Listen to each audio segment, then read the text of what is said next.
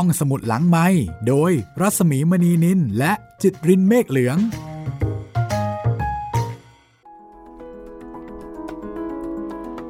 สวัสดีค่ะ ต้อนรับคุณผู้ฟังเข้าสู่รายการห้องสมุดหลังไม้นะคะ สวัสดีครับพี่หมี ก็กลับมาทำหน้าที่อ่านหนังสือดีๆ ให้คุณได้ฟังกันอีกครั้งหนึ่งค่ะครับสวัสดีคุณจิตริน ครับ วันนี้ตอนที่ 15ของฮันนิบาลนะคะ แล้วก็วันนี้เป็นวันเลขสวยด้วยพี่ 9 เดือนอ๋อ ใช่ใช่ใช่วันที่ 9 กันยายน อ่า วันนี้ถ้าเกิดว่าใครเป็นนักช็อปออนไลน์นะคะ9โอ้ก็น่าจะเป็นหมุดหมายที่สำคัญอีกวันหนึ่งเรียกว่าเป็นวันเสียทรัพย์ของพวกเราทุกคน สมัยก่อนนี้นะเอ่อมีซอยชื่อซอยละลายซับอ่าอยู่แถวใช่ๆสีลมครับนะคะ คือจริง ๆ เดี๋ยวนี้ก็ยังมีอยู่นั่นแหละ แต่ว่าไม่ได้เป็นที่นิยมเท่าเมื่อก่อน คือแต่ก่อนเนี่ยมันคือถ้าจะถูกละลายมันต้องไปยังสบางสถานที่ครับ อย่างเช่นไปซอยละลายซับใช่ไหมหรือว่าไปตลาดนัดไปสักที่หนึ่งเนี่ย คือต้องออกจากบ้าน ไม่งั้นไม่เสียตังค์เออ มันต้องไปบางที่เป็นที่ที่จะทำให้เราเนี่ยหมดเนื้อหมดตัวล้วงกระเป๋าตัวเอง แต่เดี๋ยวนี้นี่มันไม่ใช่แล้วนะอยู่บ้านก็เสียตังค์ได้ ละลายซับได้ทุกที่เลยตอนนี้นะคคะรับแต่สำหรับห้องสมุดหลังใหม่ไม่ละลายแน่นอนค่ะ มีแต่ให้กับให้ อาจจะละลายใจนะคะกับบางเรื่องครับ แต่เรื่องนี้อันนี้ออกแนวตื่นเต้น ระทึกใจ แล้วก็ฟังไปก็ต้องคิดตามไปด้วยนะคะ เพราะว่าเป็นเรื่องยุทธศาสตร์ทางการรบค่ะครับ จากพระนิพนธ์ที่ทรงเรียบเรียง จากเอกสารทางประวัติศาสตร์นะคะของนักประวัติศาสตร์หลายท่าน พระเจ้าวรวงศ์เธอพระองค์เจ้าจุนจักรพงศ์ค่ะ เป็นตำราที่ศึกษายุทธศาสตร์การรบนะคะของโรงเรียนในร้อยทหารบกอของนักเรียนในร้อยทหารบก โรงเรียนในร้อย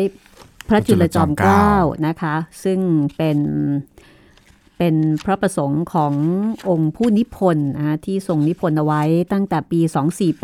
2484 แล้วก็ทรงประทานนะคะให้กับทางด้านของ โรงเรียนในร้อยพระจุลจอมเกล้า ได้เอาไปใช้เป็นตำราสอนนักเรียนนะคะ ให้เข้าใจในเรื่องของกลยุทธ์แล้วก็ยุทธศาสตร์ในการรบค่ะ โดยศึกษาจากเรื่องฮันนิบาลนี่แหละเป็นชีวประวัตินะคะ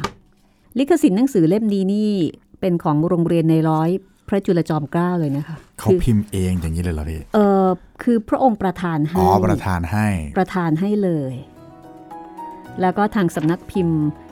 คลังวิทยาเนี่ยก็ไปขอมาจากเอ่อโรงเรียนในร้อยพระจุลจอมเกล้าอีกทีหอ๋อนึ่งเข้าใจละ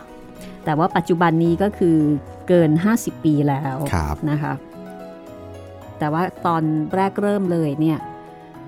พระองค์ประทานให้กับโรงเรียนเลยครับ ซึ่งก็ต้องบอกว่าเป็นตำราเรียนที่อ่านสนุกมากนะคะ ครับ วันนี้ค่ะ ตอนที่ 15 จะเป็นตอนที่เราจะไปติดตามเรื่องของฮัสตรูเบลซึ่งเป็นน้องชายคนโตของฮันนิบาลค่ะ คนนี้นะคะกำลังจะนำทัพข้ามเทือกเขาแอลป์ค่ะ มาสมทบพี่ ใช่ค่ะ แล้วก็ตามรอยพี่ชายด้วยนะคะครับ เพราะว่าตอนนั้นฮันนิบาลก็ข้ามเทือกเขาแอลป์นำร่องมาก่อนละ อย่างยากลำบาก แต่คราวนี้การข้ามเทือกเขาแอลป์ของฮัสตรูเบลเนี่ยจะง่ายหรือว่าจะยากกว่าฮันนิบาลก็อยากให้ติดตามกัน แล้วก็ที่สำคัญนะคะ มีช้างติดมาด้วยค่ะ พกช้างมาด้วยนะคคะรับ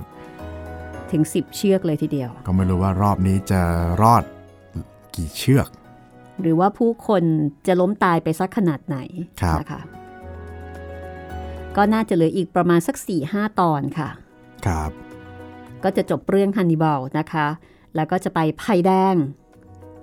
กลับมาที่บ้านเรานะคะ เอาล่ะตอนนี้คุณจิตรินพร้อมไหมคะ พร้อมครับ พร้อมไปปีนเทือกเขาแอลกันอีกครั้งหนึ่ง ครับผม คราวนี้ไม่ได้ไปกับฮันนิบาลแต่ไปกับฮัสตรูบาลนะคะ ตอนที่ 15 ค่ะ ครับ「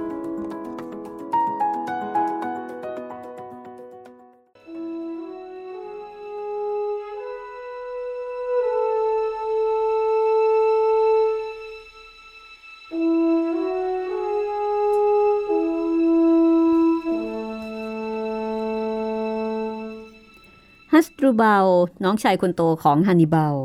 นำทัพข้ามภูเขาอัลในฤดูใบไม้ผลิปีพุทธศักราช 336 207 ปีก่อนคริสตกาลค่ะฮัสตรูเบลข้ามทางช่องเขามอนต์เซนิสนะคะ การข้ามภูเขาของฮัสตรูเบลนั้น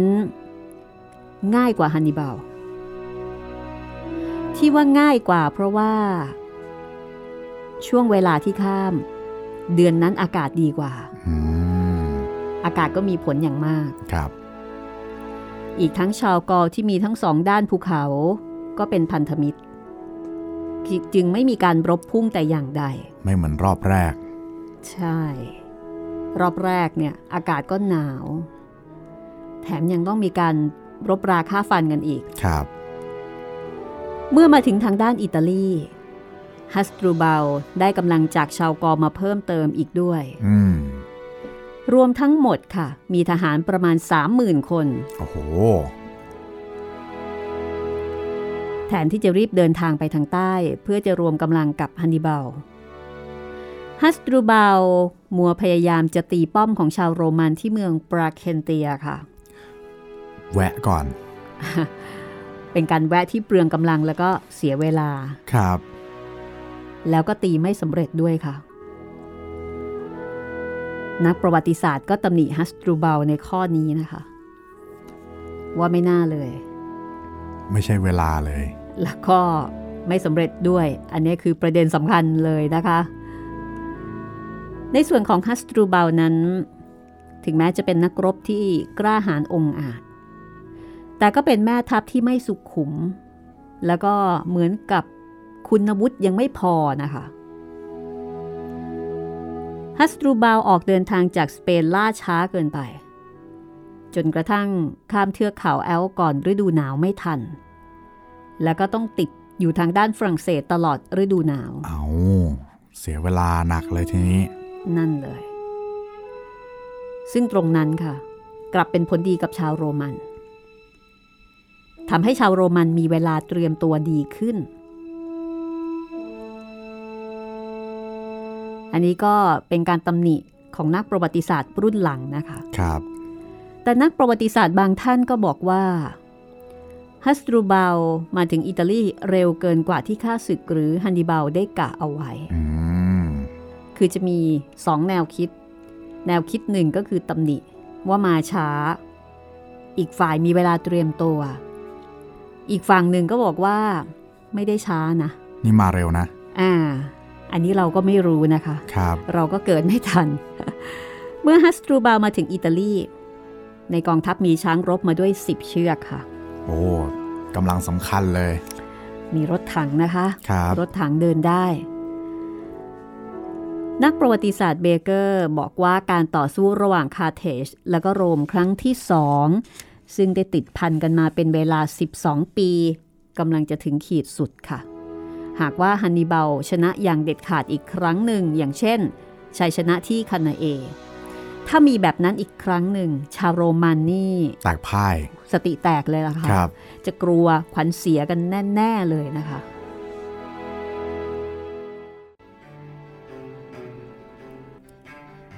ลองไปดูทางฝ่ายฮันนิบาลกันบ้างฮันนิบาลออกเดินทางจากบรุสติอุม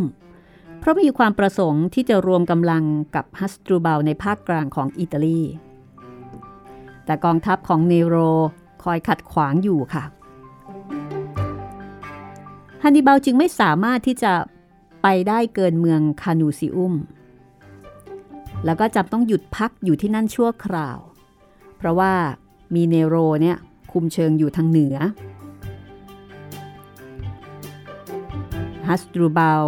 ได้ส่งม้าใช้ลงมาทางใต้ เพื่อนำข่าวมาแจ้งแก่พี่ชาย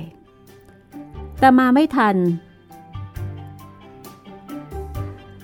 คือไม่ทันจะถึงอะค่ะ ก็ถูกทหารสอดแนมของเนโรจับได้ เนโรจึงได้ข่าวว่าฮัสตรูบลมีความประสงค์ที่จะพบกับฮันนิบาลในแคว้นอุมเบรีย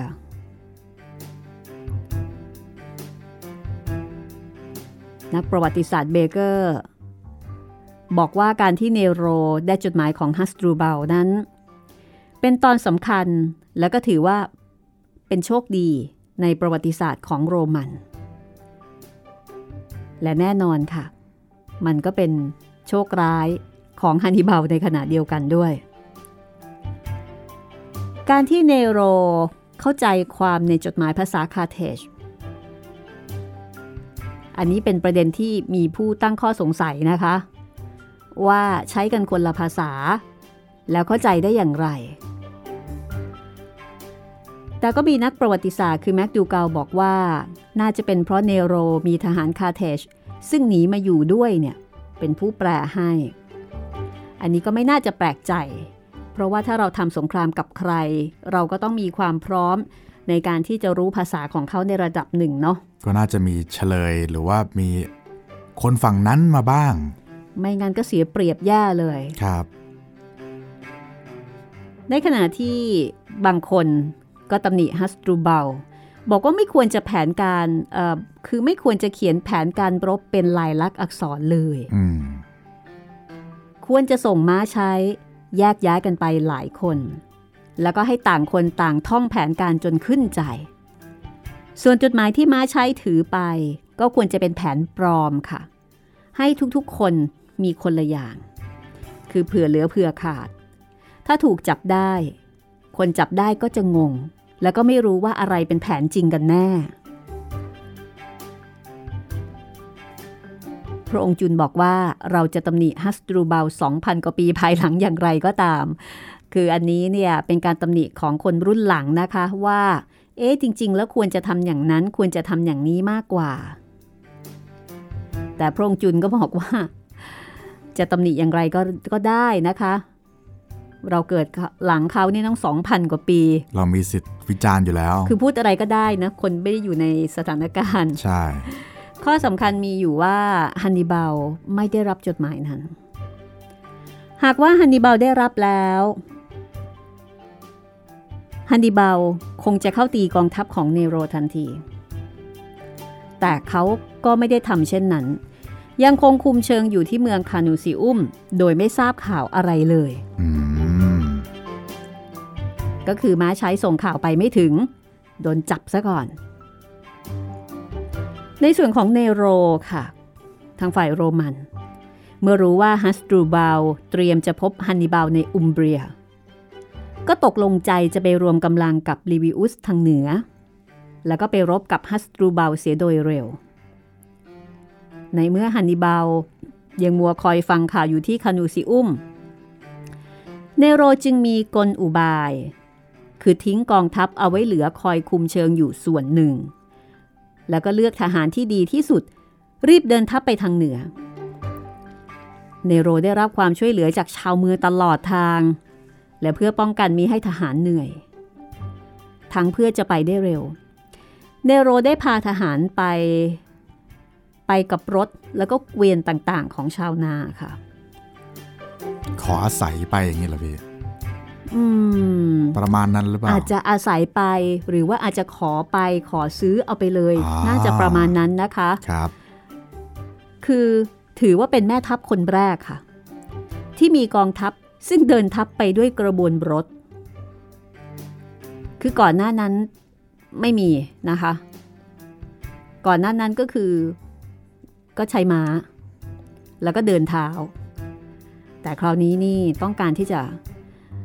ถนอมรักษาทหารไม่ให้เหนื่อยจนเกินไป แล้วก็ต้องการจะไปได้เร็วด้วย ใช้รถเลย รถเกวียนต่างๆ เท่าที่มีอยู่ในขณะนั้น เมื่อกองทัพของเนโรได้ไปรวมกับกองทัพของลิบิอุสลิบิอุสกำลังคุมเชิงฮัสตรูเบาลอยู่ที่ใกล้แม่น้ำมีทอรุส การเดินทัพของเนโรรวดเร็วอย่างยิ่ง บางคนก็บอกว่าเนโรเดินทาง 400 กิโลเมตรภายใน 7 วันนะคะ โอ้โหสี่ร้อยกิโล ก็เกือบเกือบๆถึงเชียงใหม่ค่ะ ครับ ซึ่งนับว่าเป็นการเดินทัพอย่างรวดเร็วที่สุด ที่ได้เคยประสบมาในประวัติศาสตร์การทหาร พระองค์จุนนะคะ ซึ่งทรงเขียนไว้ เมื่อ 80 ปีที่แล้วบอกว่า ถึงแม้ในสมัยนี้ถ้าไม่ใช้รถยนต์แล้ว ก็น่าจะยากที่กองทัพใดจะทำได้ เนโรได้รักษาจุดหมายเอาไว้เป็นความลับอย่างดียิ่ง แม้แต่ทหารเองก็ยังไม่รู้ว่าจะเดินทัพไปไหน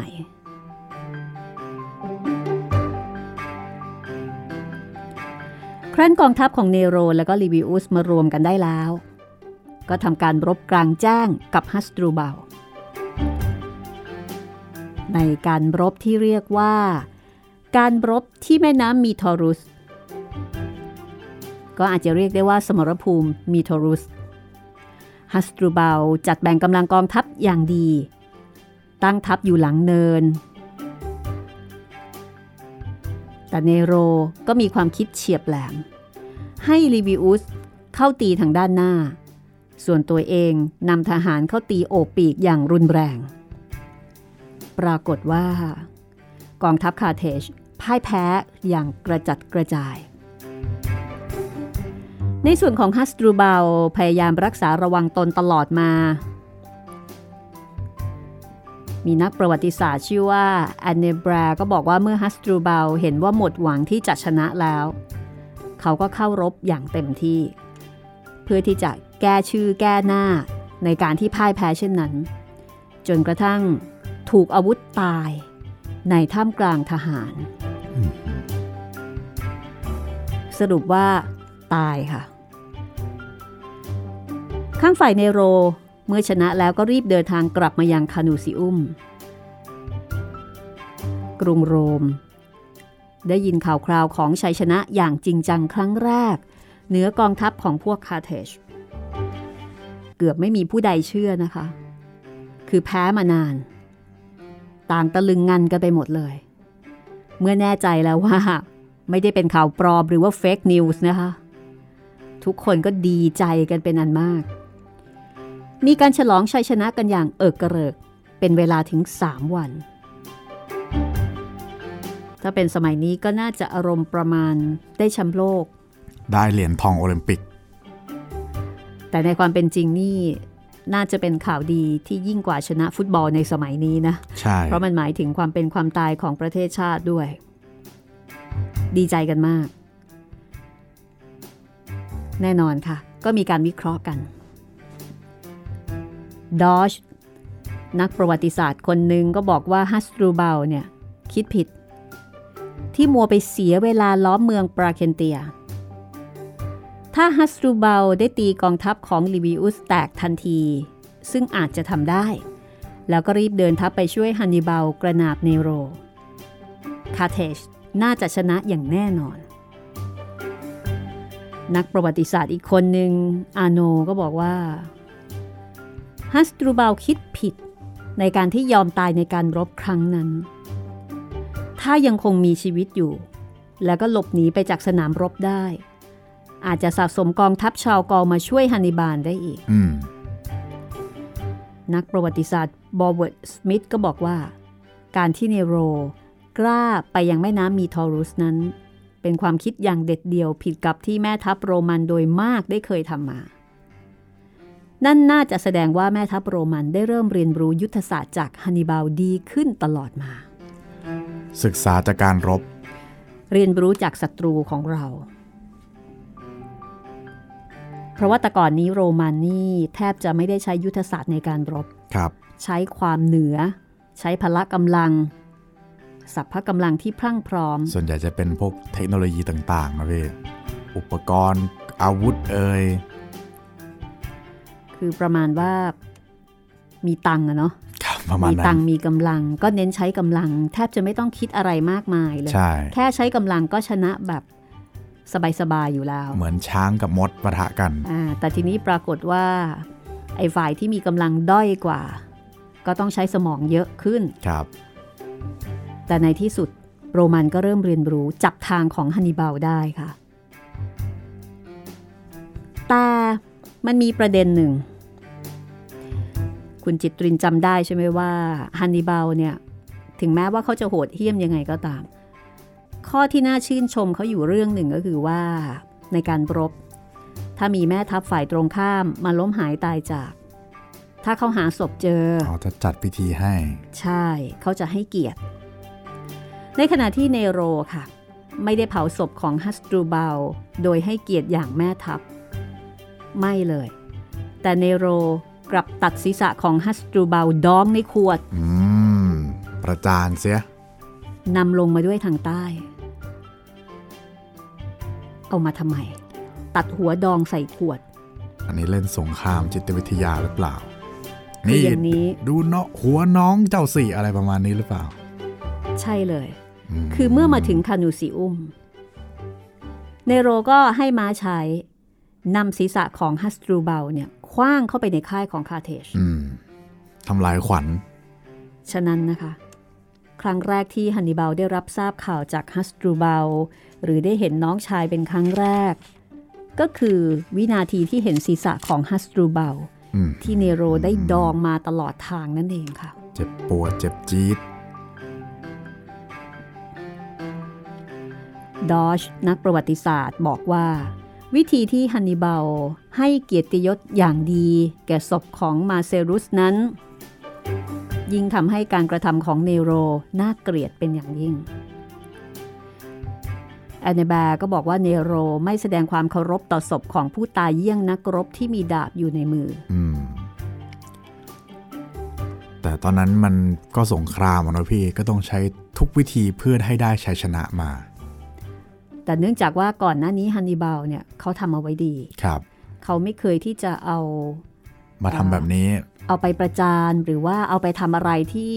มันจะเป็นการลบหลู่ครับแต่เขายังคงเคารพในฐานะนักรบด้วยกัน คืออยู่ในกติกาครับมันก็เลยเป็นการไปเปรียบเทียบกันว่า ไอ้เจ้าเนโรนี่อืมแย่ไอ้นี่ไม่โอเคเลยครับ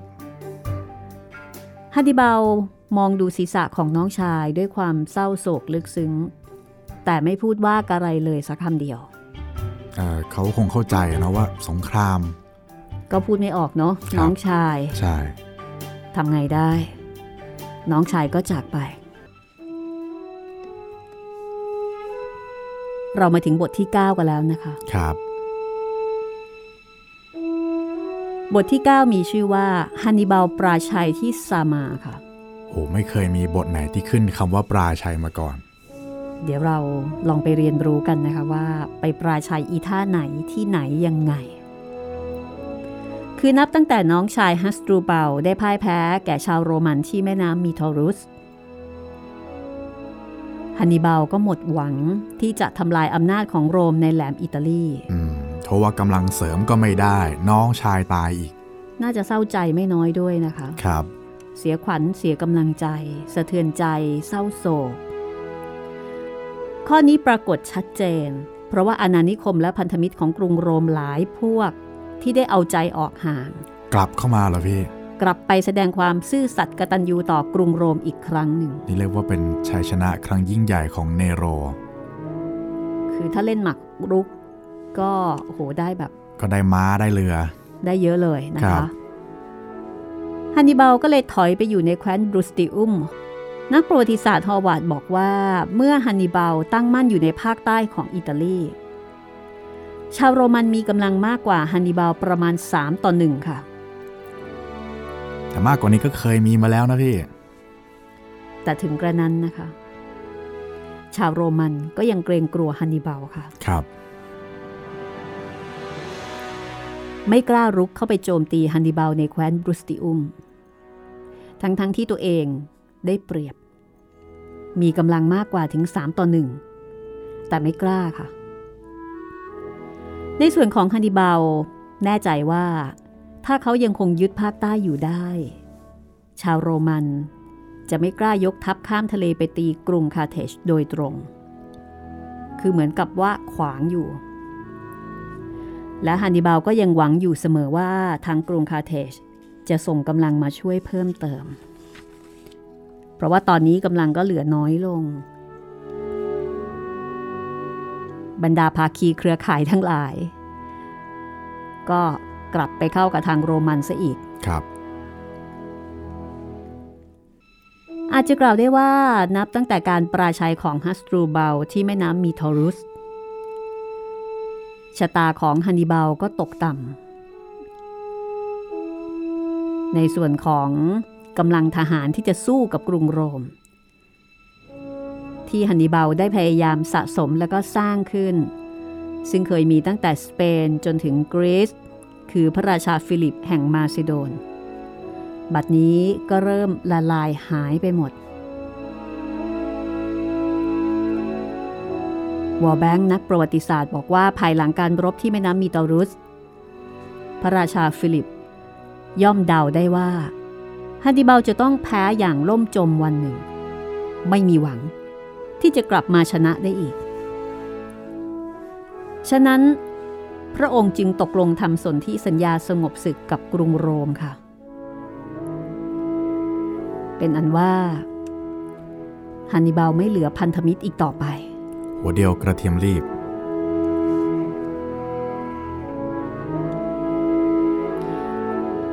คนเราบางครั้งพอเวลาชนะมันก็จะชนะต่อต่อต่อต่อกันมา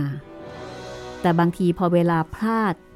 มันก็จะมาเป็นชุดเหมือนกันเนาะมันเหมือนโนบิโนนะพี่ล้มตัวเดียวมันก็คลื่นไปหมดเลย ตอนนี้ฮันนิบาลก็เลยแย่ค่ะครับ แม้ว่าในปีพุทธศักราช 337 หรือว่า 206 ปีก่อนคริสตกาลกำลังรวมของกรุงโรม จะได้ลดลงมี 20ลีจิโอนอยู่ในอิตาลีเพียง 13ลีจิโอนก็จริง คืออันเนี้ยถือว่าน้อยแล้ว ครับ แต่ก็ยังมากกว่าของฮันนิบาลเหลือหลาย กองทัพของฮันนิบาลมีได้อย่างมากที่สุด 40,000 คน แต่โรมมีทหารอย่างน้อย 200,000 คนค่ะ อย่างน้อยนะครับ อย่างน้อยค่ะ คือจริงๆ สามารถเรียกระดมได้อีก ครับ เพราะว่าตอนนี้พันธมิตรได้กลับไปสวามิภักดิ์กับโรมเหมือนเดิมแล้ว อีกทั้งรัฐบาล รัฐบาลกลางของคาเทจ ก็ตัดขาดจากฮันนิบาล ไม่ได้ส่งกำลังมาหนุนเสริมเพิ่มอะไรเลย ที่เป็นเช่นนั้นไม่ใช่แต่เพียงว่ากำลังทัพเรือของคาเทจสู้โรมันไม่ได้ กับทั้งแม่ทัพในกองทหารเรือ ก็เกรงกลัวทหารเรือโรมันเสียอย่างมากมายเท่านั้น แต่ยังเป็นเพราะว่ารัฐบาลคาเทจไม่เห็นความสำคัญของฮันนิบาล เท่ากับฐานะของกองทหารคาเทจในสเปนอืมอันนี้เป็นประเด็นที่ย้ำให้ได้ทราบกันอยู่บ่อยๆนะคะว่าทางรัฐบาลกลางของคาเทจเนี่ยคือมุ่งความสนใจไปที่การปกป้องคาเทจในสเปนครับ มากกว่าที่จะมาสนับสนุนส่งเสริมฮันนิบาล ก็คงจะมองว่า โรมนี่มันน่าจะเป็นงานยากละ เอาของที่เรามีไว้ก่อนดีกว่า คือที่นั่นเนี่ยเป็นขุมเงินขุมทองครับ ก็พยายามที่จะปกป้อง แล้วก็เป็นห่วงอยู่ตลอดเวลา แล้วก็คิดแต่จะรบเอาสเปนคืนให้ได้ นักประวัติศาสตร์ดอชก็บอกว่า รัฐบาลคาเทจในขณะนั้นเนี่ยไม่เข้าใจ ว่าถ้าไม่ชนะในอิตาลีแล้ว ถึงจะเอาสเปนคืนได้ ก็เพียงแค่ชั่วคราว อืม แต่ตอนนั้นเขาก็คงมองอย่างที่คุณจิตรินบอกว่าสิบเบี้ยใกล้มือนะคะครับเอาตรงนี้ก่อน แต่ว่าภารกิจของฮันนิบาลนั้นดูมันไม่น่าจะเป็นไปได้ ใช่ เสียเปรียบในทุกทาง แต่นักประวัติศาสตร์ก็มองว่าถึงแม้จะได้สเปน ก็ได้ไม่ตลอด ถ้าไม่ได้กรุงโรม หรืออย่างน้อยบังคับให้โรมขอสงบศึก ก็ต้องแพ้สักวันหนึ่งเช่นเดียวกัน โหเหตุการณ์นี้เหมือนเหมือนในสามก๊กช่วงหลังๆเลยครับพี่ เหมือนอีกแล้วเหรอ ใช่ครับ เหมือนมันรีเลทได้อะครับพี่ คือจะมีช่วงหนึ่งที่อาเตาอะครับ ลูกของเล่าปี่ พระเจ้าเล่าเซียนอือฮึตอนนั้นขึ้นมาเป็นกษัตริย์แทนเล่าปี่แหละ แล้วทีนี้เล่าเซียนเนี่ย ก็ไม่เข้าใจว่าทำไมขงเบ้งเนี่ย ถึงจะต้องไปตีให้แตกให้ได้อืมในว่าในเมื่อว่าตัวเองเนี่ย ตอนนี้ก็ยังไม่ได้มีอะไร ยังอยู่สบายอยู่ แต่ว่าขงเบ้งก็บอกว่าถ้าไม่ตีให้แตกตอนเนี้ยในอนาคตจะมีปัญหาแน่นอนอืมอันนี้คือมองไกล ใช่ครับ มองข้ามช็อตครับ แล้วก็เป็นลักษณะเดียวกันเลยครับขงเบ้งมีอำนาจทางการเมืองเยอะพอสมควร แต่ก็อืมฝั่งเล่าเซียนก็มีอำนาจทางการเมืองอยู่อีกฝั่งหนึ่งเหมือนกัน มันก็คานกันไปคานกันมาอย่างเงี้ยครับ ก็เลยทำให้ภารกิจไม่สำเร็จสักที ในส่วนของฮันนิบาลเนี่ยนะคะ มีการวิเคราะห์กันค่ะว่า ฐานะของเขาในเวลานั้น คล้ายๆกับสถานการณ์ที่นโปเลียนเจอเมื่อ 2,000 ปีให้หลังนะคะ คือเข้าใจดีว่าการสงบศึกที่จะเป็นผลดีในระยะยาวจริง ๆ ต้องกระทำได้ที่ชานกำแพงเมืองหลวงของข้าศึก คือหมายถึงว่าถ้าจะสงบศึกกับทางโรมจริง ๆ เนี่ย ต้องไปทำที่บ้านของศัตรูอะค่ะ คือถ้าพูดง่าย ๆก็คือว่าต้องต้องให้เขาเห็นความสำคัญครับทำให้เขากลัว แล้วก็โอเค ยอมเซ็นสัญญากัน แต่ทางรัฐบาลคาเทจไม่เห็นประเด็นนี้ ทั้งนี้ไม่ใช่เพราะว่าเป็นห่วงทรัพย์สมบัติในสเปน อย่างเช่น เหมืองแร่เงินเท่านั้นครับแต่อีกประเด็นหนึ่งที่มันซุกซ่อนอยู่เบื้องหลังก็คือ มีความอิจฉาริษยาฮันนิบาลเองด้วยอืมก็ การเมืองล้วนคืออย่าลืมว่ามันจะมีอยู่กวนหนึ่ง กวนของคุณฮันโนๆอ่าฮันโนซึ่งไม่เห็นด้วยกับฮันนิบาลมาตั้งแต่แรกในการที่จะไปมีเรื่องมีราวกับโรม ตั้งแต่จะไปแก้แค้นตอนนู้นละ และยิ่งฮันนิบาลประสบความสำเร็จ ทางโน้นก็คงยิ่งขวางหูขวางตา เพราะว่าอยู่ฝ่ายตรงข้ามกัน ครับ ดังนั้นฮันนิบาลก็เลยมีศึกหลายด้าน ทีนี้พอทางรัฐบาลคาร์เทจถือเอาสเปนเป็นข้อสำคัญเช่นนี้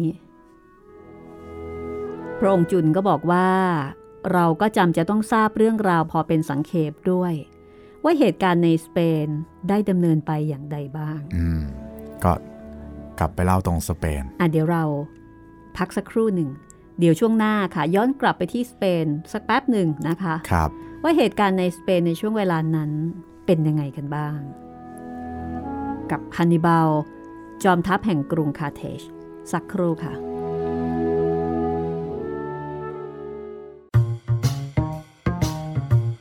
ห้องสมุดหลังไม้โดยรัศมีมณีนินและจิตรินเมฆเหลือง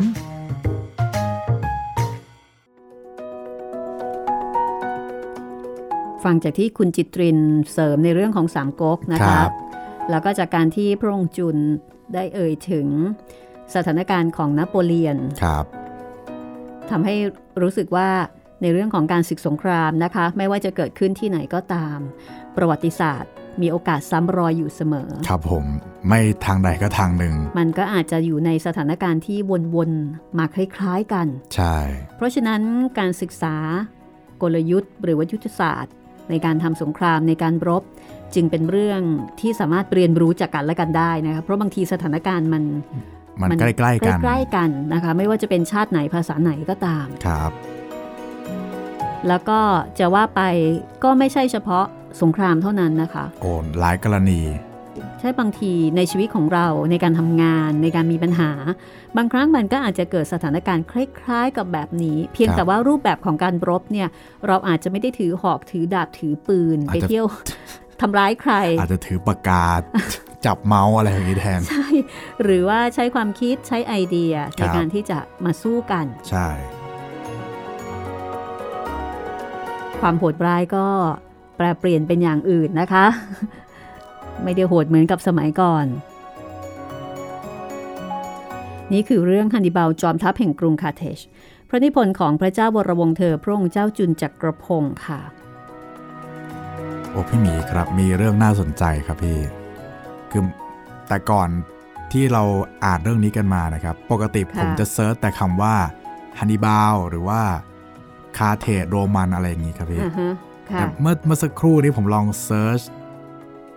คำคำว่าฮัสดูบาลอืมก็จะก็มีขึ้นเหมือนกันนะพี่ฮัสดูบาลบากา บาคาอ่าฮะ เขาบอกว่าชื่อฮัสตรูบาลเนี่ยเป็นชื่อยอดฮิตอีกชื่อหนึ่งครับ แต่ถ้าเกิดว่าเป็นน้องของฮันนิบาลก็คือต้องมีนามสกุล เขาบอกว่าเป็น ขุนพลรูปงามเลยนะครับพี่ เขียนว่า handsome เลยนะพี่ แล้วก็เรียกว่าเป็นรูปจำลองก็ได้ครับ อันนี้เป็นน้องเขยหรือเปล่า ใช่ฮัสตูบาลเนี่ยเป็นเป็นน้องเขย อ่า คือจะมี มันมีฮัสตูบาล Hasdrubal ที่เป็นน้องชาย น้องชาย กับแล้ว Hasdrubal ที่เป็นน้องเขย เห็นเขาบอกว่าน้องเขยเนี่ยหล่อมากใช่ครับ ถ้าในรูปจำลองเนี่ยหล่อเลยครับพี่ๆขนาดรูปจำลองนี่ยังหล่อเลยเหรอ ครับ โอ้งั้นแสดงว่าของจริงนี่คงหล่อมากๆนะ ครับ แล้วก็อีกอีกท่านหนึ่งครับ คนนี้น่าสนใจเลยครับ พี่หมีจำมาโก้ได้ไหมครับพี่ มาโก้คือน้องชาย ใช่ มาโก้คนเนี้ยครับ มี เป็นปรากฏเป็นตัวละครตัวหนึ่งในซีรีส์เรื่องสปาร์ตาคัสด้วยครับพี่อืมแต่พูดถึงชื่อมาโก้นี่ก็เป็นชื่อที่เราได้ยินบ่อยนะ ใช่ ยังมีการใช้กันอยู่จนกระทั่งปัจจุบันนะครับ แต่ว่ามาโก้ตัวนี้จะสะกดแบบ M A G O เป็นมาโก้อะครับอืมถ้ามาโก้ของปัจจุบันจะเป็น M A R C O ใช่ไหมพี่ มาร์โคอืมอะไรพวกนี้ เพราะฉะนั้นก็ บุคคลใกล้ชิดฮันนิบาล ก็มีที่น่าสนใจ หลายคนหลายคนเหมือนกันนะครับอ่าพี่ๆน้องๆของเขาเนี่ย แต่ไม่รู้ว่าฮันนิบาลนี่ อย่างตอนนั้นที่มีการบรรยายถึงรูปร่างลักษณะของฮันนิบาล คิดว่าหล่อไหมคิดว่าน่าจะเข้มๆมากกว่าพี่อืมเข้มๆเคราๆหน่อยอืมเพราะว่าเขาเป็นนักรบครับ แล้วก็น่าจะหุ่นดี โอ้หุ่นดีแน่นอนต้องนะคะนักรบสมัยก่อนนี่คงต้องบึกทุกคน แล้วก็ต้องหุ่นดีแบบไม่ต้องไป weight เวิร์ดอะไรเลยหุ่นดีเพราะรบกัน คุณผู้ฟังที่ติดตามฟังรายการห้องสมุดหลังใหม่นะคะ ถ้าสนใจเรื่องราวของฮันนิบาลแล้วก็อาจจะเพิ่งมาฟัง ก็ย้อนหลังไปฟังได้นะคะ ในหลาย แอปพลิเคชันหลายช่องทาง วันนี้เนี่ยเอ่อเป็นตอนที่ 15 นะครัคะบลองไปฟังตั้งแต่ตอนแรก ๆ ดูจะได้เข้าใจมวลรวมนะครับ คือเรื่องนี้ฟังตอนใดตอนหนึ่งไม่ได้ โอ้มันต้องฟังตั้งแต่หนึ่งมาเลย มันต้องไล่เรียง ใช่ ฟังต่อเนื่อง แล้วก็บางครั้งอาจจะต้องมีการย้อนกลับ ไปฟังตอนที่แล้วใช่ว่าว่าเอ๊ะตกลงเอ๊ะตัวละครตัวนี้มาเมื่อไหร่มายังไง เอ่อเรียกร้องสมาธิในการฟังพอสมควรนะคะครับสำหรับเรื่องนี้ค่ะ แต่ถ้าเกิดว่าเราเข้าใจตัวละครแล้วก็รู้จักตัวละครทั้งสองฝั่ง เห็นภาพรวมแล้ว อย่างนี้ยเราจะสนุกแล้วครับ แล้วก็ตอนนี้นะคะฮันนิบาลเสียน้องชายคนโตไปแล้วครับ แล้วเดี๋ยวเรากำลังจะไปที่สเปนนะคะ คุณจิตรินมีอะไรอยากจะเสริมไหมคะ ก็เมื่อกี้ ฝากช่องทางดีกว่าครับ ค่ะ ใครอยากจะฟังตั้งแต่ตอนที่หนึ่งไล่มาก็ไปรับฟังกันได้ทางเว็บไซต์หรือว่าแอปพลิเคชันของไทย PBS Podcast นะครับ แล้วก็ยังมีทาง Spotify Google Podcast Podbean แล้วก็ทาง YouTube ด้วยนะครับ ค่ะ มีอะไรก็ส่งข่าวคราว ทักทายติดต่อกันมาได้เลย ครับผม 3 ช่องทางทั้งทางแฟนเพจ Facebook ไทย PBS Podcast แฟนเพจของพี่หมีรัศมีมณีนินแล้วก็ทาง YouTube คอมเมนต์ไว้ใต้คลิปที่ชมที่ฟังได้เลยนะครับ เอาละค่ะงั้นเรากลับไปที่สเปนกันเลยนะคะครับย้อนกลับไปนิดนึงว่าทางสเปนตอนนี้เป็นยังไงบ้าง สเปนในที่นี้หมายถึงกรุงคาร์เทจคาร์เทจใหม่ที่สเปนค่ะ เมื่อกองทัพคาร์เทจของฮัสดรูบาลเดินทางออกจากสเปนไปอิตาลี ตอนนั้นถึงแม้กองทัพคาร์เทจที่ยังเหลืออยู่ในสเปน จะมีกองหนุนมาเพิ่มเติมอีกก็ดีเซอร์กิปิโอได้ตกลงตั้งใจว่าภายในปี พศ 336 เขาจะต้องทำลายอำนาจของคาร์เทจในสเปนให้หมดสิ้นให้จมได้ สกิปิโอนี่กลับมาอีกแล้ว ชื่อนี้ มีหลายสกิปิโอนะคะครับเหมือนเป็นสกิปิโอ junior seniorมีน้องชายแล้วก็มีลูกครับ แต่ชื่อนี้นี่คือคู่ปรับของฮันนิบาลโดยแท้ ใช้คำว่าตระกูลนี้ได้ไหมครับพี่ ฉะนั้นถึงแม้จะมีกำลังน้อยกว่าก็จริง สกิปิโอก็บังอาจเข้าทำการรบกลางแจ้งกับกองทัพคาร์เทจณการรบที่อิลิปา ตอนนั้นกองทัพคาร์เทจมีกำลังทหาร 54,500 คน โอ้ก็ไม่น้อย สกิปิโอ มีแค่ 40,000 คนค่ะ มาอีกแล้ว ทัพเล็กสู้ทัพใหญ่ ใช่ แต่อันนี้ก็ถือว่าไม่ต่างจากกันมากนักแล้วก็นิดๆหน่อยๆนิดๆหน่อยไม่เท่าตอนฮันนิบาลนะพี่ๆค่ะ ใช่ อันนั้นต่างกันเยอะมาก แต่ว่าของสกิปิโอภายในกองทัพเนี่ย มีที่เป็นชาวโรมันแท้ๆ เพียงแค่ 25,000 คนค่ะอืมประมาณครึ่งหนึ่งสกิปิโอ ได้จดจำเล่าเรียน จนสามารถนำเอายุทธศาสตร์ของฮันนิบาลมาใช้ได้เป็นอย่างดี โห นี่เรียนรู้จากศัตรูอีกแล้ว น่าจะเรียนรู้แบบตั้งอกตั้งใจเลยล่ะ ครับ ก็เข้าใจนะทั้งพ่อทั้งญาติญาติๆนี่ก็โดนฮันนิบาลเล่นมาหมดแล้ว ในที่สุดค่ะ เขาชนะอืมจนได้ ชนะอย่างเด็ดขาดด้วยนะ โอ้โหสี่หมื่นตีห้าหมื่นแตก แล้วก็ทำลายกองทัพคาร์เทจแบบ ย่อยยับเลยเหรอพี่ใช่ โอ้โห แม่ทัพสองคนคือฮัสดรูบาลลูกชายของจิสโคซึ่งเป็นเสนาธิการขอมางอีกแล้วนะครับอีกของฮันนิบาลนะคะอีกฮัสดรูบาลหนึ่งชื่อนี้ฮิตจริงครับๆ แล้วก็มาโก้น้องชายของฮันนิบาลอ่าคคนที่เคยเอ่ยถึง อ่าที่ที่คุณจิตรินพูดถึงเนี่ยครับ หนีไปได้ค่ะนะคะครับหนีไปได้ทางทะเลเอ่อในไม่ช้าเมืองกาเดส ก็ต้องยอมแพ้ต่อสกิปิโอ เพราะฉะนั้นภายในเดือนกันยายน ปีพศ 337 สกิปิโอ ก็ได้สเปนทั้งหมดอือหือจึงเป็นอันว่าสเปนที่เคยเป็นฐานทัพสำคัญของคาร์เทจเป็นดินแดนที่นำความมั่งคั่งร่ำรวยมาสู่คาร์เทจก็กลับกลายเป็นของโรม ภายหลังที่ได้ทำการรบกันมาประมาณ 14 ปีสิบสี่ปี ไม่ใช่สุรพลนะครับ สุรพลนี่ 16 นะครับ อันนี้ขาดไปอีก 2 นอกจากนี้สกิปิโอยังได้ผลดีเพิ่มเติมค่ะ คือชัยชนะครั้งนี้เขาสามารถเกลี้ยกล่อม หัวหน้าชาวนูมิเดียคนหนึ่งก็คือเออราชามาซินิซาคุณจำได้ใช่ไหม ชาวนูมิเดียเนี่ยเขาเก่งในเรื่องของม้าครับเขาเป็นกองกำลังทหารม้าที่สำคัญของฮันนิบาล ซึ่งเป็นทหารม้าที่เข้มแข็งมาก ใช่ แต่ปรากฏว่ามาซินิซ่าคนนี้เนี่ย ไปสัญญากับสกิปิโอว่าจะนำทหารม้าของตนในแอฟริกามาเข้ากับพวกโรมัน อืม คราวนี้ได้ โอ้โหกำลังรบชั้นเยี่ยมไปเลย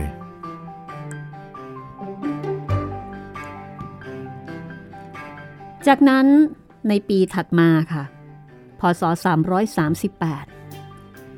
สกิปิโอเดินทางกลับกรุงโรม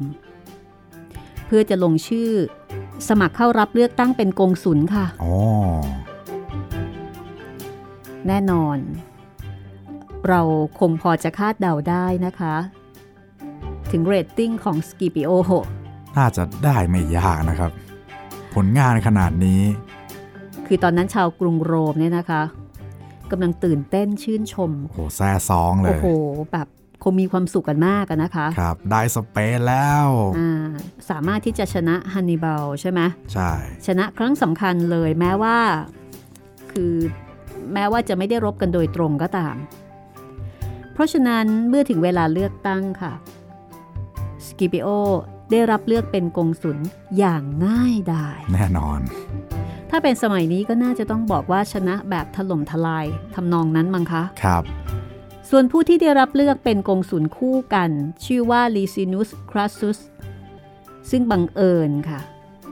ลิซินุสครัสซุสเนี่ยเป็นประมุขในทางศาสนาอืมคล้ายๆ คล้ายๆ ผู้นำทางความคิด อ่า เป็นทางศาสนจักรแต่ยังไงก็ไม่รู้นะคะ มาได้เป็นกงสุลแต่ก็มีกฎห้าม ไม่ให้เดินทางออกจากแหลมอิตาลีเลยอืม เพราะฉะนั้นอืมผลดีอย่างหนึ่งของสกิปิโอก็คือเขาเป็นคนคุมกองทัพเบ็ดเสร็จเพียงคนเดียว โหตายละ รวมศูนย์ คือถ้าจะมีการรบในแอฟริกาสกิปิโอก็จะเป็นกงสุลแต่ผู้เดียว ซึ่งจะไปคุมกองทัพได้ เพราะว่าอีกฝ่ายหนึ่งเนี่ยเป็นคนในทางศาสนาจักรห้ามยุ่ง คือยุ่งไม่ได้ครับ แล้วก็ถึงยุ่งก็อาจจะไม่มีสกิลไม่มีทักษะทางนี้ด้วยใช่ไหมคะใช่เพราะว่าอ่าเป็นสายในเรื่องของความศรัทธาความเชื่อ ซึ่งเรื่องนี้ค่ะ ก็เป็นที่พออกพอใจแก่สกิปิโอมาก แน่นอนแหละครับ ได้คุมกองทัพ แบบไม่มีใครขัดด้วย ทั้งทั้งๆที่เป็นกงสุลคู่กัน ใช่ แต่อำนาจอยู่ในมือ เมื่อได้รับตำแหน่งกงสุลแล้วสกิเปโอก็ถแถลงนโยบายของตนบอกว่าจะข้ามทะเลไปตีกรุงคาร์เทจนั่นไงทั้งที่ฮันนิบาลยังมีกองทัพอยู่ทางภาคใต้ของแหลมอิตาลีค่ะ วันนี้มองข้ามช็อตเลยนะครับเนี่ยคือไม่กลัวละ ไปละไปฉันชนะมาครั้งหนึ่งละ ไปตีเมืองหลวงเลยไม่ต้องสนใจไอกองทัพตรงนี้ แต่นโยบายนี้นะคะ ก็มีคนค้านอืม โดยสมาชิกสภาเซเนตกลุ่มหนึ่ง ซึ่งมีรัฐบุรุษอาวุโสคือฟาบิอุสเป็นประมุขคนคนนี้กลับมาอีกแล้วครับ ฟาบิอุสผู้สุขุม ลุ่มลึกแล้วก็มักจะคัดค้านแผนการที่บุ่มบามอยู่เสมอ ผู้เคยเป็นกงสุลยุคนู้นก่อนหน้านี้หลายยุคเลย ตอนนี้ก็น่าจะชราภาพพอสมควรนะคะ ครับ ฟาบิอุสบอกว่าไม่ควรไป ควรจะให้ สิ้นศึกในแหลมอิตาลีซะก่อน แล้วค่อยไปทำสงครามในแอฟริกา คือเหมือนกับว่า จัดการในพื้นที่ในบ้านของเราให้เรียบร้อยก่อนเถอะ แล้วหลังจากนั้นค่อยไปเปิดหน้างานใหม่ นักประวัติศาสตร์ พลูตาร์กบอกว่า ฟาบิอุสได้กล่าวหาสกิปิโอค่ะ อ้าว อาจจะเป็นการจี้ใจดำบอกว่า การที่เธออยากจะไปรบในแอฟริกาเนี่ย เป็นเพราะว่าเธอไม่กล้าจะรบกับฮันนิบาลโดยตรงละสิ โอ้โห จี๊ด เธอก็เลยคิดที่จะหนีไปรบกับแม่ทัพคนอื่น ๆ ของคาร์เทจที่ไม่ได้เก่งเท่ากับฮันนิบาลใช่ไหมอือหืออัอันนี้สรุปมาให้นะ ว่าครับฟาบิอุสคงจะพูดประมาณนี้ และข้อที่ร้ายมากก็คือ จะเอาทหารโรมันที่ดีที่สุดไปกับตนด้วยอืมคือสกิปิโอเนี่ยอยากจะได้ทหารที่ดี ไปบุกคาร์เทจที่แอฟริกาครับนักประวัติศาสตร์อีกคนหนึ่งนะคะลิดเดลล์ ฮาร์ตบอกว่าสกิปิโอตอบฟาบิอุสว่าเขาเองเนี่ยแน่ใจอย่างไม่มีปัญหาเลย ว่าถ้าเขายกทัพข้ามไปตีกรุงคาร์เทจที่แอฟริกาแล้วฮันนิบาลจะต้องข้ามไปป้องกัน อืม เพราะฉะนั้นการข้ามไปแอฟริกาจะเป็นหนทางที่ดีที่สุด ที่จะขับไล่ฮันนิบาลให้ออกไปเสียจากแหลมอิตาลีอืมเดาสิคะว่าใครชนะ ระหว่างความคิดของสกิปิโอกับความคิดของฟาบิอุสถ้ามาทรงๆนี้ก็น่าจะเป็นฟาบิอุสเลยครับพี่ปรากฏว่าสกิปิโอชนะ โอ้โห เพราะว่าสกิปิโออย่าลืมนะเขาทำผลงานมาดี อ๋อ ใช่ เขาเก็บแต้มเอาไว้ในมือหลายแต้มเลยเขาตีสเปนมา เขาเพิ่งจะได้รับชัยชนะ และผู้คนก็แซ่ซ้องยินดีใช่ไหมคะครับ ก็ชนะในสภาเซเนตค่ะ ได้รับอนุญาตให้ปกครองเกาะซิซิลีทั้งหมดตามลำพังอือหือและถ้าเห็นว่า สมควรจะข้ามไปทวีปแอฟริกาเมื่อไหร่ ก็ไปได้ตามต้องการ โอ้โห สกิปิโอจึงไปอยู่ที่เกาะซิซิลีทำการฝึกหัดทหารซึ่งรวบรวมอยู่ที่นั่น คือทหารที่เหลืออยู่จากคานาเอสองลิจิโอน กับทหารสมัครอีกสองลิจิโอนสกิปิโอได้ฝึกหัดวิธีรบอย่างใหม่ต่างๆ ที่เคยได้ผลดีมาแล้วในการรบในสเปน ในระหว่างฝึกทหารอยู่ในเกาะซิซิลีสกิปิโอก็ทดลองกำลังทหารใหม่ของตนค่ะ โดยนำลงเรือข้ามไปตีเมืองโลครี อันเป็นเมืองท่าเรือ อันนี้เรียกว่าซ้อมใหญ่ได้ไหมครับพี่ อาจจะเป็นประมาณนั้น คือเมืองเนี้ยฮันนิบาลมายึดเป็นที่มั่นอยู่ระยะหนึ่งครับ แล้วก็ได้ความช่วยเหลือของคนภายในเมืองส กิเบโอก็เลยตีได้สำเร็จนะคะ คือจริงๆ การตีเมืองนี้อาจจะไม่ได้เป็นเรื่องราวที่สำคัญอะไรเท่าไหร่นัก แต่ว่าอืมมันเป็นสมัยนี้ก็ต้องบอกว่ามันเป็นสัญญามั้งคะ บอกว่าประมาณว่าฉันมาแล้วนะอย่างนี้เหรอพี่ ใช่ค่ะ คือเป็น ผลดีทางด้านจิตวิทยาที่จะทำให้ทหารโรมันของสกิเปโอรู้สึกว่าเฮ้ยทหารของฮันนิบาลเนี่ยนก็ไม่ด้เท่าไหร่เออไม่เท่าไหร่หรอก คือเป็นการเพิ่มขวัญและกำลังใจ แต่ถึงกระนั้นก็ดีค่ะ นักประวัติศาสตร์บางคนก็ยังยืนยันว่า ถ้าสกิปิโออยู่ในแหลมอิตาลี และกล้ายกทัพเข้าตีกองทัพใหญ่ของฮันนิบาล แทนที่จะคอยเข้ารบเมื่อ ฮันนิบาลข้ามไปแอฟริกา สกิปิโอจะต้องพ่ายแพ้เป็นแน่คืออันนี้มันก็แสดงให้เห็นถึงความฉลาดของสกิปิโอที่เขารู้ว่าถ้าเขาชนตรงๆเนี่ยแพ้แน่เขาสู้ไม่ได้ เพราะฉะนั้นเขาก็ใช้วิธีการของฮันนิบาลนี่แหละ เขาไม่รบตรงๆ เหมือนกับที่ครั้งหนึ่งฮันนิบาลก็ไม่รบกับกรุงโรมโดยตรงครับ เหมือนกันสกิปิโอก็ใช้วิธีทางอ้อม เดี๋ยวเราหยุดเอาไว้ตรงนี้ก่อนก็แล้วกันนะคะ ครับ ในตอนต่อไปค่ะ เราจะไปติดตามสกิปิโอกันต่อนะคะ แล้วก็เอ่อเราจะได้เห็นความสามารถของสกิปิโอมากขึ้น แล้วลองมาติดตามกันนะคะว่า งานนี้เนี่ยฮันดีบาลจะแก้เกมยังไงเจอคู่ต่อสู้ที่ตึงมือนะพี่ เป็นคู่ต่อสู้ที่น่ากลัว เพราะว่าเขาเรียนรู้ อันนี้เป็นประเด็นสำคัญเลยนะคะ เขาเรียนรู้จากความพ่ายแพ้ที่ผ่านมาของเขาเอง เหมือนกับที่ฮันนิบาลก็เคยเรียนรู้จากความพ่ายแพ้ของทางกรุงคาร์เทจใช่ไหมคะ ใช่ แล้วก็ไปใช้กับโรม นี่เหมือนกันทางโรมก็เรียนรู้จากความพ่ายแพ้ที่ผ่านมา 3 ครั้งใหญ่ ๆ แล้วก็เอามาใช้กับฮันนิบาลเช่นกัน ไม่รบอย่างบุมบาม แต่รบแบบใช้ยุทธศาสตร์ เอาสิ่งที่ดีที่สุดของตัวเองเนี่ยเอามาเป็นอาวุธในการรบ อันไหนที่จะเสียเปรียบเพรียงพล้ำไม่ทำแม้ว่าสามารถจะทำได้ก็ตาม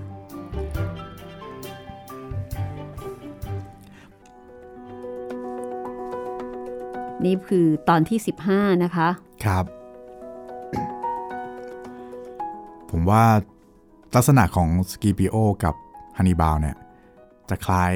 ตัวละครตัวหนึ่งในสามก๊กอย่างไรคคืรัอบสามพี่ก๊กเยอะครับ ไม่ผมไม่รู้จะเอาไปรีเลทกับเรื่องไหน เพราะผมก็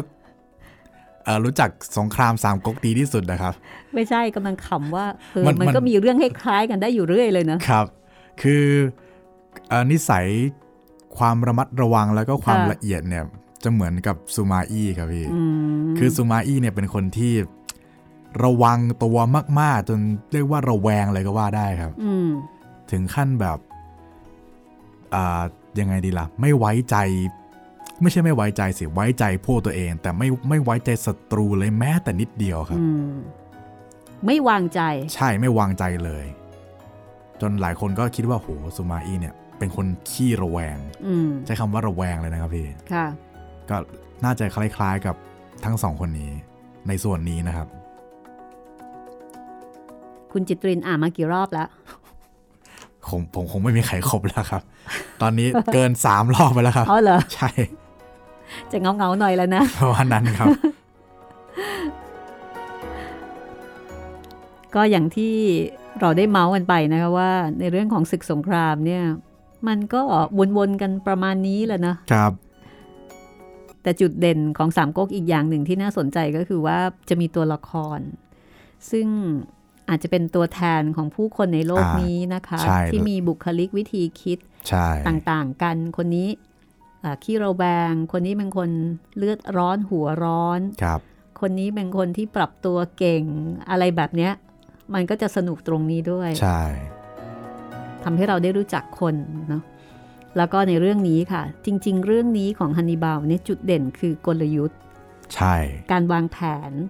การสู้โดยการใช้สิ่งที่ดีที่สุดของตัวเองไปสู้ จะเลือกเข้าทำตรงไหน แล้วก็การกำหนดกำหนดปัจจัยในการสู้ด้วยตัวของเราเองครับ คือไม่ไปอยู่ในเอ่อเอ่อพื้นที่ในของพื้นเขาที่ของเขาที่เขาจะได้เปรียบ ก็คือต้องคิดเยอะใช้สมองเยอะ ใช่ อันนี้เป็นจุดเด่นที่น่าสนใจนะคะของฮันนิบาลเอาละค่ะ วันนี้เราก็คงจะต้องลาคุณผู้ฟังไปก่อนนะคะครับ ติดตามตอนต่อไปค่ะ เรื่องราวกำลังเข้มข้นขึ้นนะคะ กับตอนที่ชื่อว่าฮันนีบาลปราชัยที่ซามานะคะ ลองไปติดตามกันว่า การพ่ายแพ้ของฮันนีบาลในครั้งนี้เนี่ยมันจะขนาดไหน ตอนต่อไปกลับมาพบกัน สวัสดีค่ะ สวัสดีครับ